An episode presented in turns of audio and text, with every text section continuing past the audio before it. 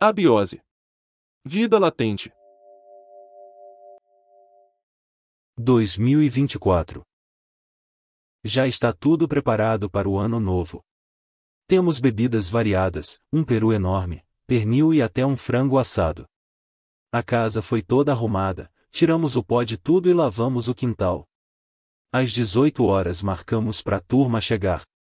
Nos preparamos com roupas novas e perfumes para receber a família. O tempo foi passando e a comida esfriando. O Ronaldo ligou desmarcando. A sua sogra estava doente e teriam de passar a noite com ela. Mas notei que fora uma boa desculpa. Afinal, a sogra dele tinha um monte de filhos, não era possível que ninguém ficasse com a velhota um pouquinho. O Eduardo estava morando no interior e ligou dizendo que também não iria passar o ano com a gente. O trânsito estava uma loucura, era muita gente vindo para a capital. O Júnior não ligou, não disse nada, ainda estamos esperando. Chegou a namorada da Vivian com a sua irmã. Janaína não gostou muito de ver duas mulheres de braços dados. E fez careta nojenta quando as duas deram um selinho.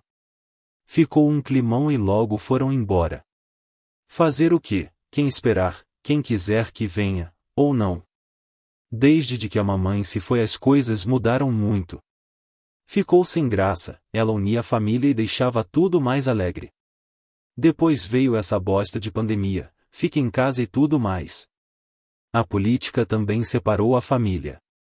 Não discutimos mais sobre ela, o quase não falamos, mas sempre pinta um clima. Até parece que somos inimigos. Chega ao ponto de um não querer ver o outro. Mas estamos aqui, eu a patroa e as crianças, vamos comer bem, beber e torcer para que esse ano seja melhor que o outro. Quero dizer também que sinto muita falta daqueles tempos em que a família era uma coisa importante.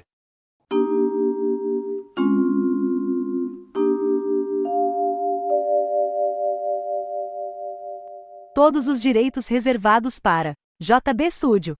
Quer saber como colaborar com o canal, dar alguma sugestão ou patrocinar? É muito simples, entre em contato com a gente.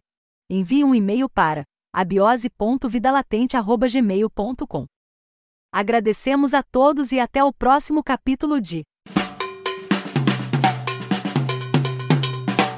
Abiose, Vida Latente.